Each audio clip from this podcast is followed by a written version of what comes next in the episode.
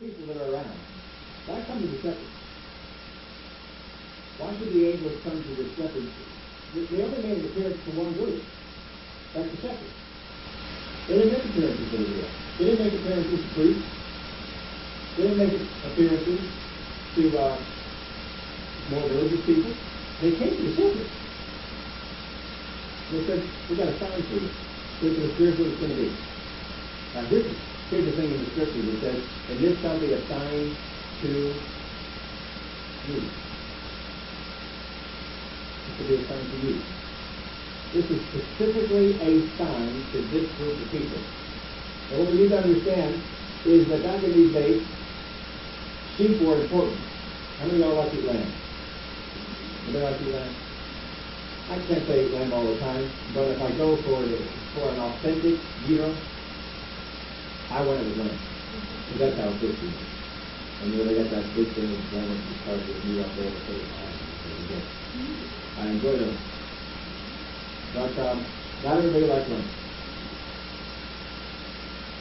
They're used to eat lamb out here, but that's not all that they raise the lamb for. Because they had to have sacrifices. Remember the Old Testament? They needed to have, uh, for one particular sacrifice, they needed to have a sheep without England. And specifically, Passover lamb had to be completely perfect. Can be damaged or blemished in any way. And so instead of just waiting for the perfect lamb to come along and setting it aside, what they began to do was they set up a group of people to raise perfect lambs. These were just their whole sole purpose in life was to have lambs or the sheep that would give birth to lambs who would be blemish free. And they would raise them until the time of Passover, and then they would you come could buy one of these perfect lambs and bring them because you couldn't bring one money. So that's what these, these folks do. Now, when they were raising these things, I, I've never been around sheep. Anybody ever been around sheep? I mean, a lot of sheep. Uh, I'm told that sheep really smell. I know it's cow smell, and we're all kind of used to cows around here. And there was one particular farm that was near a place that I lived, and I avoided running there. I like to run, and I avoided running there around certain times because they fertilize their pig manure, which is far smellier than anything cow food. And I did not want to go run near that because you keep breathing it in deep breaths. It's just too much. I, I stayed away from those places when they would have that. I don't know what sheep smell like, but I'm told they smell really bad. They look cute, and especially in the land. Order. So what they did was all these things would happen. Would happen. Remember what city all these sacrifices would take place in? For the Passover? It happened in Jerusalem. So you had to raise these sheep somewhere around Jerusalem. So they had a particular group of shepherds who would raise these sheep, and they didn't want them in the city of Jerusalem anymore because they smelled.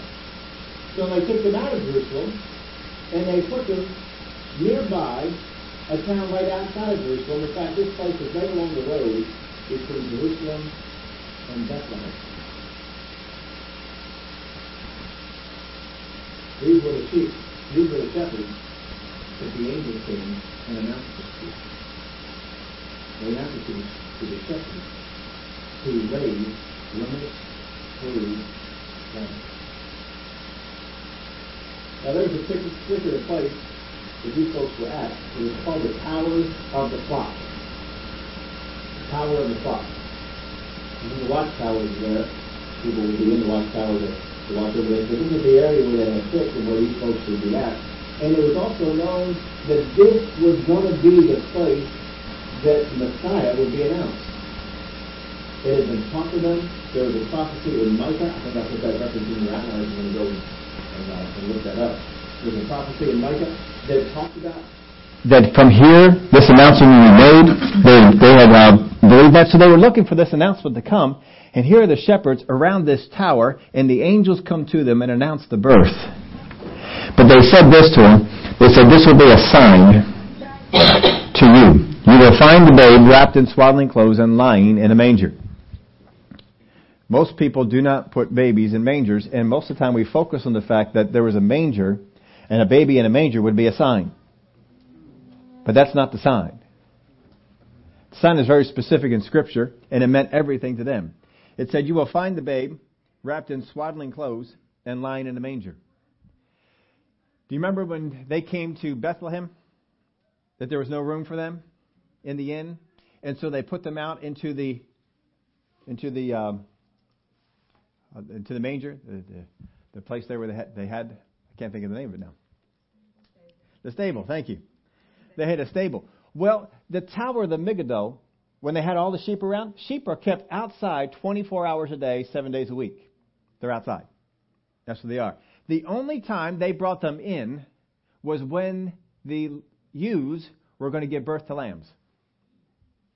And when they would bring them inside, they would bring them inside a particular stable that was used just for the ewes who would give birth to the lambs that would be selected for the sacrifice.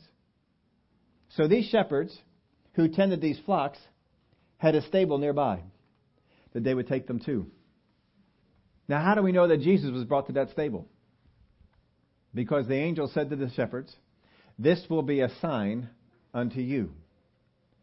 You will find the babe wrapped in swaddling clothes and lying in a manger. Now, one of the things that these shepherds would do, one of their skill sets that they had, is that when the ewes were born, they would look them over and to make sure that they were without blemish. If they had blemishes, I guess they would just put them into another another uh, group, and they can be used for other purposes. But the blemish-free ones, these they kept, and they raised them up. But they had to make sure that they didn't get injured, because if they got injured when they were a little lamb, they were no longer blemish-free. And so what they would do is they would wrap them up in a particular cloth to make sure that while they were young, they would not become damaged. So these cloths were there at the stable because that's where they were born. And so what the angel is saying to him is this You will find the babe wrapped in swaddling clothes and lying in a manger. Remember, he said this will be a sign to you? Because these folks would come when the ewes would give birth and look at the lambs who were there for the sacrifice and determine if it was blemish free if it was, they would wrap it up in swaddling clothes and lay it in a manger. Those mangers are not there for babies because people don't usually stay here.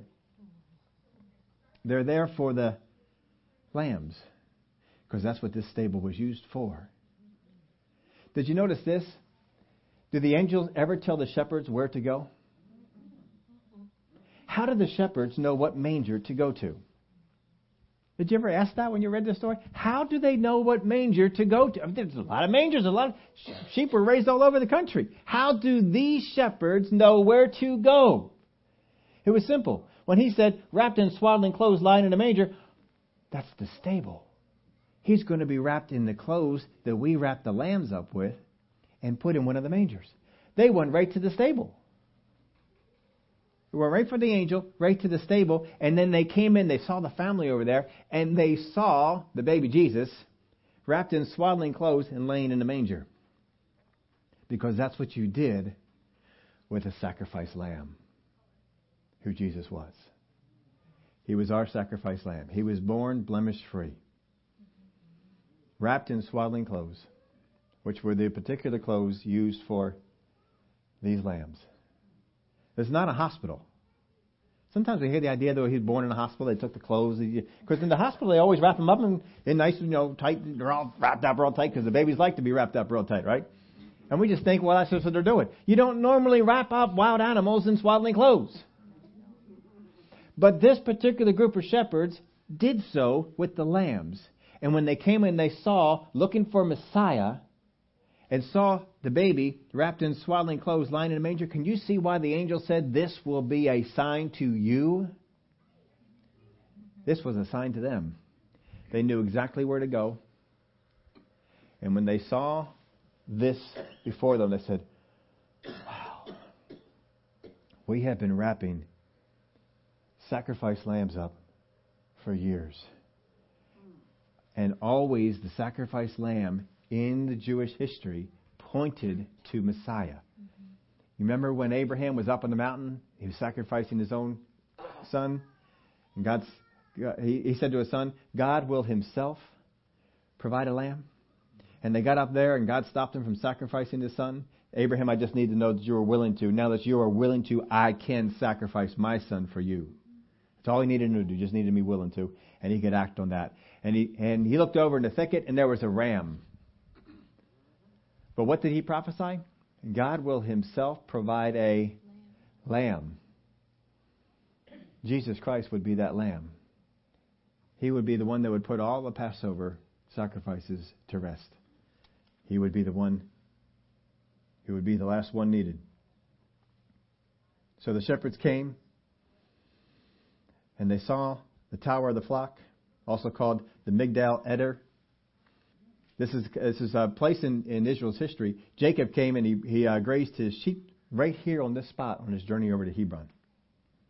A lot of times in the Bible, things have historical significance. David bought the land that he put the temple on because of its historical significance. Jesus was crucified on a plot of ground that had historical significance.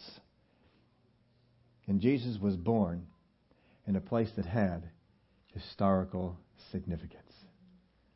That's what he, he did. Well, this was assigned to them. It wouldn't be assigned to us because we wouldn't really know. I mean, do we normally wrap up lamb? I don't know. We, we would be thinking that, right? Because I don't, I don't usually birth lambs. Closest we ever came, we uh, we bred German shepherds, mm-hmm. and uh, and we birthed them.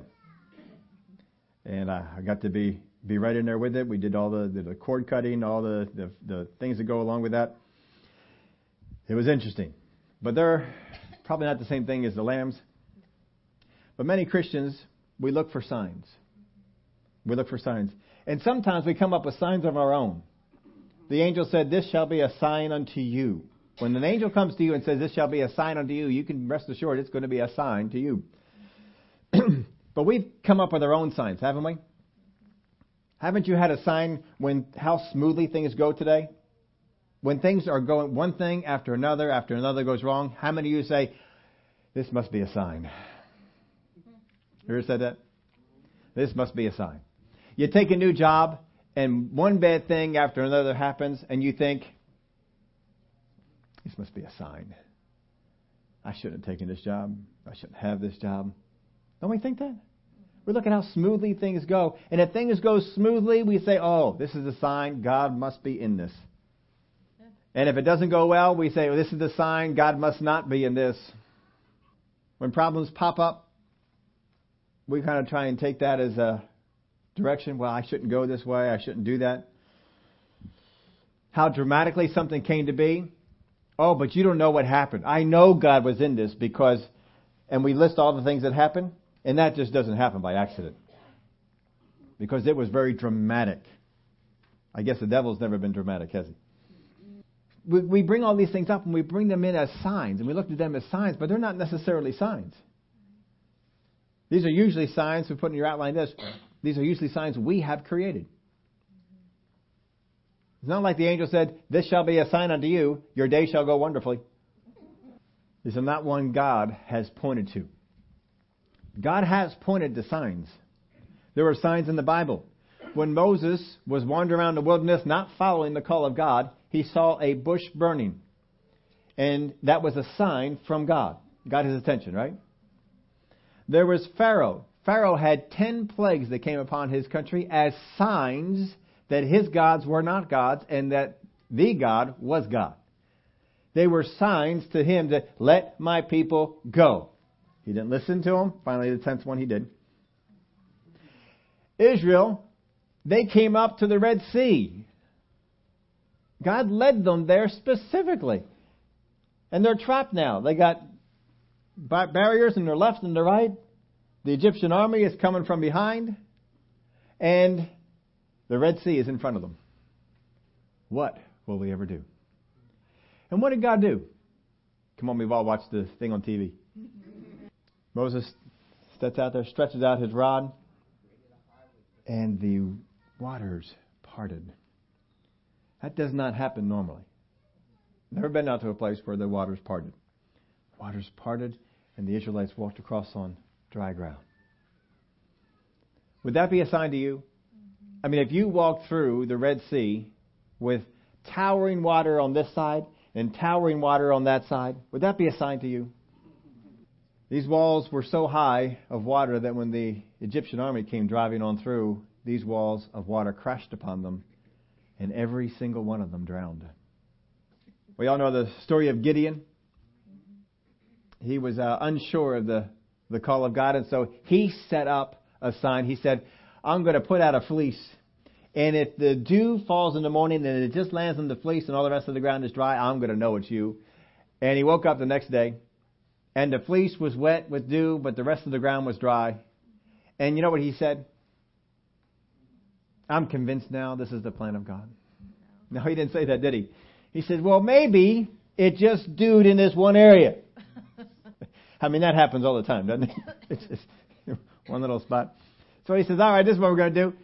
The next morning, I want the dew to fall everywhere else, but not on the fleece. And the dew fell everywhere else, but not on the fleece. And he still wasn't convinced. Mm-hmm. And so God gave him a sign, if you remember the story. And God says, Tell you what, go down into the camp of the enemy. Sneak on down there and listen. And so he snuck on down to the camp and he listened. And two guys in the camp, they said, I had a dream last night. Oh, what was your dream? Well, I had this dream that, and it became this figurative thing of this loaf of bread that came rolling down into the camp. And the other one interpreted. He says, Oh, well, that's nothing more than Gideon coming down and killing us all. and Gideon said, Well, that he, he was convinced. He went on back and got him in faith for one day. He wasn't in faith after that, but for that one day, he was in faith and did a tremendous thing. And of course, he went from all the men that he had down to a few hundred. Went into battle with 200 men, and they all made sounds and noises, and people killed themselves. Yeah, it was something. But these are some of the signs that were in the Bible. The Gideon one, he made up his own, but then when he got the one from God, he followed it, and it worked. But there are times, folks, we have set up our own signs of appointment. We'll see that in the Bible in Exodus chapter 32, in verse 1. Now, when the people saw that Moses delayed coming down from the mountain, the people gathered together to Aaron and said to him, Come, make us gods that we shall go before us. For as for, for as for this Moses, the man who brought us up out of the land of Egypt, we do not know what has happened to him. So here's what they're saying. We came here, Moses led us here, we're here at the mountain. He went up into the mountain. We haven't seen him in a while. It's been a number of days, so we don't know what happened to him. So we think that's a sign that we need to do something else because Moses isn't coming back. Now that sign didn't work out so well for them. They actually went and they made golden calves and uh, God wasn't too pleased with that. I want to read two more verses for you. Exodus 32, verse 7. And the Lord said to Moses, Go, get down, for your people, whom you brought out of the land of Egypt, have corrupted themselves. They have corrupted themselves. God had no hand in this. They have turned aside quickly out of the way which I commanded them. They have made themselves a molded calf and worshipped it and sacrificed to it, and said, This is your God, O Israel, that brought you out of the land of Egypt. They did this because they saw this as a sign. Folks, we cannot create our own signs. We cannot create, well, well, God, things were just going so badly. Don't, don't take your own signs.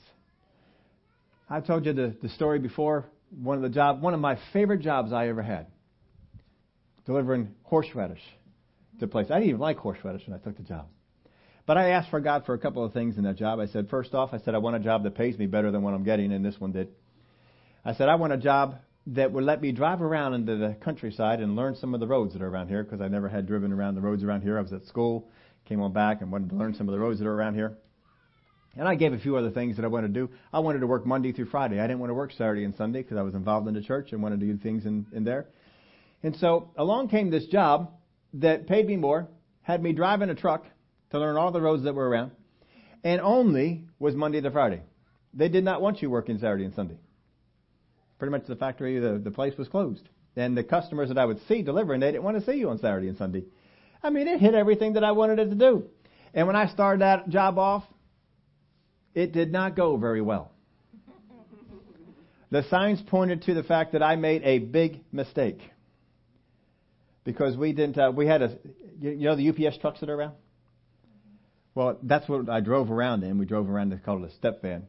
Drove around in this UPS style truck, and there's one seat in the UPS style truck, but I had to be driven around to be shown where all the routes were.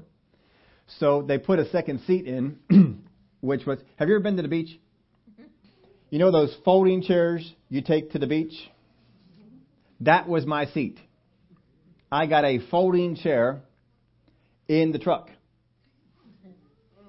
Now, what happens in a folding chair if you put the brakes on real quick? Yeah, that happened a number of times. It was not fun. It was not a fun place to sit. Now, in the truck, it's a big truck. It has one heater. This is in the winter. This is in January. I started this job. Driving around in the winter. Well, you can't be in the passenger side because there's no real place to put a folding seat. Of course, there is no seatbelt. So I'm in the back with the cargo. I'm supposed to be learning the route. I can't see where he's going. So I can't learn the route. And the heater does not heat the cab. It heats you. It blows heat on you. That's all that it does. So I'm in the back shivering. It's cold. One day, one time on a Wednesday, I had to go in. It's one of those rare times. It says, I think it's the only time. And I don't know what in the world happened, but somehow on this Wednesday night service, I was called upon to lead worship. Can you imagine that? I don't know what got into them. I was called upon to lead worship in this Wednesday night service. They were obviously were desperate. I came on in from this day. It was cold outside. I was in a cold truck. Cold had set all the way in through me. I was shivering for so long after I got done the job, when I was leading worship, I was still shivering from being cold. Now, how many of y'all know this is this is not a fun job? This is not a fun job. And since I was going around and seeing all the routes, but I wasn't learning them because I'm in the back, I can't learn them. We had to keep driving around, and then they switched to somebody else. They're going to show me the routes, and they're going to mix them. And then they mixed up the routes all. We just kept going on this, and I think this is ridiculous. I obviously miss God. This is not going well. Well, once we finally got out of that and got to learn the, the route, it ended up the I did the local routes and local routes were fun. After my first year, they gave me the shore run. I got to be paid to go down the shore and drive a truck to all the beach resorts all year long. Man, that was fun. I enjoyed that. Ended up being one of the best jobs I had ever had. Loved that job. Look forward to going to work. Look forward to doing all this stuff. Looking forward to interacting with the, the customers we had. It was just, it was fun. I had that with other jobs too, where you sometimes you start a job and it just problem, problem, problem. How many of you had that? Problem, problem, problem. Does not mean that you miss God. Look at the children of Israel. They followed God. They left Egypt. They come into the wilderness, and what happens? The Red Sea. Three days after the Red Sea, no water, no food. Manna begins to fall. Water comes from the rocks. All these different problems they have out there, but God was still wanting them to be there. Just because you have problems in your life, in your job, what it is you're going on, think of it this way. We all have had, most of us have had kids at this point. Have any of them been born to anyone here perfect? They came out with some problems, didn't they? But you kept on going. You didn't go to God and say, God, obviously this was a mistake. Just because things have not gone well does not mean it's a sign from God or anyone that you're not in the right place. Paul was called to preach the gospel to the Gentiles. Every single place he went to, what happened? Beatings, riots. It did. Not, it was not smooth. Every place he went, problems. Just because we have problems does not mean we miss God. That's not a sign. But some people take it as a sign and they end up moving on from what God had them in. So here's another one. Prayers answered or unanswered. Well, God, if it's your will, let them have a red car with black interior, and I'll know that's a sign from you that that's the car I should buy. right? And if you go in there and there is no red car with a black interior, well, obviously God doesn't want me to have a car. But sometimes we do this. We look at the will of God for whether prayers are answered or whether prayers are unanswered. That has nothing to do with it. Sometimes the Word of God says your prayers are unanswered because you asked wrong. Sometimes we ask without faith. Sometimes we ask without knowing what the will of God was. There's a lot of reasons for, for that. Find out what the reason is. Don't just think you're in the wrong place or doing the wrong thing. But the enemy loves to come over and whisper whenever we have unanswered prayers, whenever we have difficulties, you're in the wrong. You're doing the wrong thing. Because he wants to get you to move. He wants you to get you out. He wants to get you to change. Don't do that. Here's another one that we do need or urgency. Well, God knows that I need this. yeah. There's a whole lot of people in the Bible who had needs. God does not minister to needs, He ministers to faith. God does not minister to urgency, He ministers to faith. Word of God tells us without faith it is impossible to please Him. That's why we learn about faith. We learn what the Bible teaches us about faith. So can you be moved off the course God puts you on by the signs that are around you? Can you get moved that way? How many of you remember a movie that was called, um, oh, just went out of my head. Um, Burt Reynolds, Sally, Sally Fields, when they uh, first uh, teamed up in the, in the movie. Uh, Bandit. What was it? Smokey and the Bandit. Smokey and the Bandit. You remember? Now, one of the scenes in Smokey and the Bandit, one of the per- persons who was the head, didn't they change the sign? Pretty sure it was it was Burt Reynolds.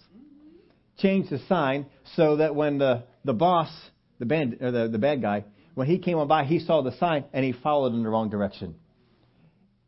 Can you get a sign to steer you in the wrong direction? See, sometimes we don't stay the course because the Bible tells us to stay the course. We don't stay the course because the Spirit of God told us to stay the course. We don't stay the course because we think we got to stay the course. We change courses because, well, there's a sign. Matthew 12, 39. But he answered and said to them, An evil and adulterous, this is after they asked him, show us a sign. An evil and adulterous generation seeks after a sign, and no sign will be given to it except the sign of the prophet Jonah. For as Jonah was three days and three nights in the belly of the great fish, so will the Son of Man be three days and three nights in the heart of the earth. The men of Nineveh will rise up in the judgment with this generation and condemn it because they repented at the preaching of, the Jon- of Jonah. And indeed, a greater than Jonah is here. They didn't even know. Maybe that maybe it might not even know that was a sign. The sign of Jonah, as he was three days and three nights in the belly of the whale or the belly of the fish. Bible doesn't actually say whale, just says a fish. So will the Son of Man be three days and three nights in the heart of the earth. He would die three days, three nights in the heart of the earth, and then be raised again. What are the signs in your life telling you? Are the signs in your life telling you to quit? Are the signs in your life telling you to change? Are the signs in your life telling you to be discouraged?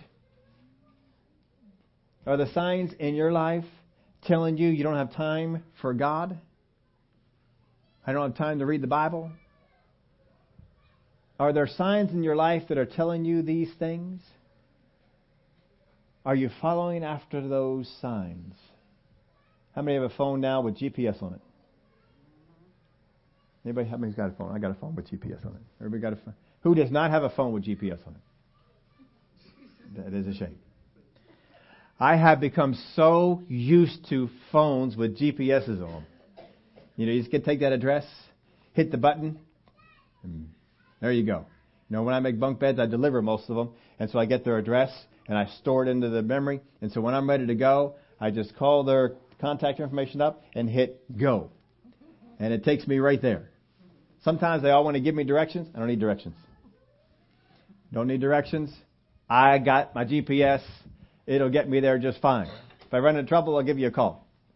Now, it wasn't always this way. We didn't always have GPS items. We had maps. Anybody remember back when we had maps? We had we had maps. I used to. Uh, I worked for a company. This is not one of my favorite jobs. This is one of my least favorite jobs in my entire life. But I worked for this company, and we had to go out when I was out in Tulsa, Oklahoma. We had to go out to the Boone docks. There are only two cities of, of value in Oklahoma. Two cities of value in Oklahoma. That's it. I have been there. I know, I know it. I've talked to the residents there. There are only two cities of value. If you're going to go out to Oklahoma, there's only two places to visit Tulsa and Oklahoma City. I don't like Oklahoma City. It's there. But all the rest of the towns are on the map if they have either a Walmart or a McDonald's. Most places don't have either. There are there, and when I was going, there were cities in Oklahoma, no McDonald's, no Burger King, nothing. Now here's how bad it was for directions. Uh, one guy, he said, I had to meet him at his house. He said, when you get into town, call me. We did not have cell phones back in the 80s. We, we, you know, we had quarters. yeah, quarters. Go out to the payphone, put the quarter in. So I pull into town. I call to the to the payphone. I put the quarter in, and I dial his number. He goes, "All right, you're in you're in town. Are you at the payphone?" I did not know at the time there was only one payphone in the town. I just found the payphone and called. There's one payphone in town. He gave me the directions. He knew exactly where I was because there's only one payphone in town. That's some tough directions right there. One guy I went to, I don't think that if I GPSed it, I would have found him. I went out in a brand new 1989, 1988 Ford Probe. Just had had this car. And to get out to his, his place, I had to first off wait for the cows to get out of the road. And then when I got closer to his, his property, there was a bridge over a bog to get to his place. Now, how many of you, when you think of bridge, think of something straight? This bridge was not straight. This bridge curved all through the bog over to his house. All right, now that's not the bad part. Here's the bad part. This bridge is made of wood. It's a homemade bridge. It does not have supports over the entire platform. It had two 4x4s on this side and two 4x4s on this side. You had to drive your car and keep your wheels on the 8 inches over here and the 8 inches over here. I have never seen that kind of a bridge in my entire life. I just started with this job. I negotiated my brand new Ford Probe through the maze and made it successfully. And I said to myself, this guy is either buying or I am not coming back. I had not made a sale just yet at this job. He, we, we sat for a while, we talked. He bought the, the, the thing I was selling. He bought the stuff, bought the product. And so I was so happy. I made a sale, even though I had to drive over the worst bridge in the entire world. I'm driving on back over the bridge. I get on back past the cows. I'm heading on back over to the to wherever it was I was going next. And all of a sudden, I remember, did I get him to sign that? Is my first time making a sale. I forgot to get him to sign something. So guess where I had to go? Back over the bridge, negotiate the tires on the two 4x4s over here, the two 4x4s over here to get myself over, get him to sign it, and then, and then come on back. That wasn't fun.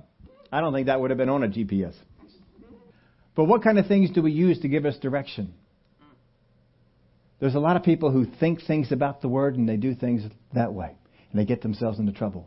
There's a lot of people who think, well, I think this is the will of God, and they follow it and they get themselves into trouble. What we need to do, folks, is to know what is the will of God. What does the Word of God say? And follow those signs to get you to where you need to go. And when you follow those signs, even though you may run into some trouble, you'll stay because you know I need to I need to get there. That's where I'm supposed to go. Even though there may be trouble, even though things may not go real smooth, you go back to God and say, God, you helped people through hardship before. You will help me through hardship today. The Word of God said that this was a sign to the shepherds. You will find the babe wrapped in swaddling clothes and lying in a manger. In your life, what is your sign? What are the signs that have been pointing you in the direction that you should go? Did God send it? Did you create it? Did you come up with it? If you follow the signs that God lays for us, we go to a place of success. He does not say that it will be easy. One thing Jesus said when he was here, he said, Narrow is the way, and narrow is the gate. It's been a while since we, we studied that one, but when he uses that word narrow, he uses a specific word that doesn't just mean that it's thin. It means that it's narrow because of all the pressure coming in around you. Now think of it this way. How many are right now or have in the past walked through hallways in a large high school? When you're walking down the hallway, when the bell rings, everybody is in the hallway. And that wide hallway becomes very narrow and there's just a little spot that's there and people are pushing you over here and people are pushing you here. But you can kind of find that daylight that if I can just go right through there, well, that's what it means when it's narrow. There's all kinds of things pressing in from the right and from the left to try and press that way, make that way hard. He says, narrow is the way, narrow is the gate. But oh, what blessing it is to those who find it. There's a lot of people on the wide road, not as many on the narrow. Because not everybody wants to endure all the things that are on the narrow way. We'd rather follow the easy signs. What signs are you following? Because it's easy? Because it just seems like this is the next thing to do? Or are you following the signs from the Word of God? Would you all stand up with me? Every head bowed, eyes closed. If you're here this morning and you say, I have gotten off the path, I have followed some of the wrong signs, but I want to change that today. I want to follow the way of God. I want to follow the narrow way. Not going to ask you to come up front or embarrass you in any way, but if that is you, raise your hand. I want to change from going the narrow way from going the wide way to the narrow way. I want to change from following my signs to following His signs. Thank you, Lord. Father, we thank you for the help that you give us to find the way that you have for us, to overcome all the things that come against us, and to come out on the other side victorious. We all have hardship in life. We all look at some of those hardships. Sometimes we've even yelled at you God, don't you see what I'm going through? Don't you see what I'm in? And we expect that because of our great need or urgency that you will move. But you've shown us over and over in your word, you're not moved by urgency, you're not moved by need, you're moved by faith. And Father, we want to learn how to have faith in you. We give you the glory and the praise for it. In the name of Jesus we pray. Amen. This morning is our day to celebrate communion? If you're here for the first time and you'd like to partake of communion, we welcome you. You are born again, receive Jesus Christ as your Savior, you are a candidate, receive communion. Doesn't matter what church you go to, matters what you believe. On the same night that Jesus was betrayed, the Word of God tells us this He took the bread and He broke it. This He did before the supper. Before any food was served, the Word of God says he took bread and broke it. And he said, This represents my body, which is broken for you. After supper, it says he took the cup. He said, This represents the blood of the new covenant, which is shed for you. Communion was done in two parts because God knew we would forget. So he said, As often as you do this, do this in remembrance of me. And the Word of God tells us in Isaiah that His body was beaten, bruised for our sickness and our disease. And it also tells us that his blood was poured out as a sacrifice for our sin. The two parts of Christ's sacrifice for us are these the blood so that we would be forgiven, and the body so that we would be healed. If the blood is, is sufficient to cover all of our sins, why is the body a part of our ceremony? No matter what church you go to, there's always two parts. There's the bread, and there's the cup. It's always two parts. Because salvation has two parts to it. One is physical, and one is spiritual. Get all that Jesus did for you. He took care of your physical needs. But just because He took care of it doesn't mean that it happens. How many of y'all know that there are people in this world who do not accept the blood of Jesus Christ and die in their sin and go to hell. It wasn't that it wasn't available. They didn't go after it. Go after both. Take the bread that's in your hand. And as we eat this together, remember, it is the body of Jesus Christ. On Him was put our sickness, our disease, our pain. Let's eat together. At the end of supper, He took the the cup, he said this represents the blood of the new covenant.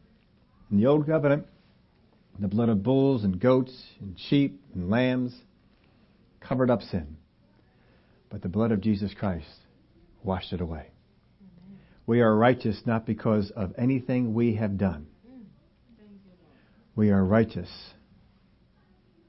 because of what Jesus has done. Don't ever let the enemy tell you anything different. Don't be mindful of your sin. Be mindful of his righteousness. Strength together.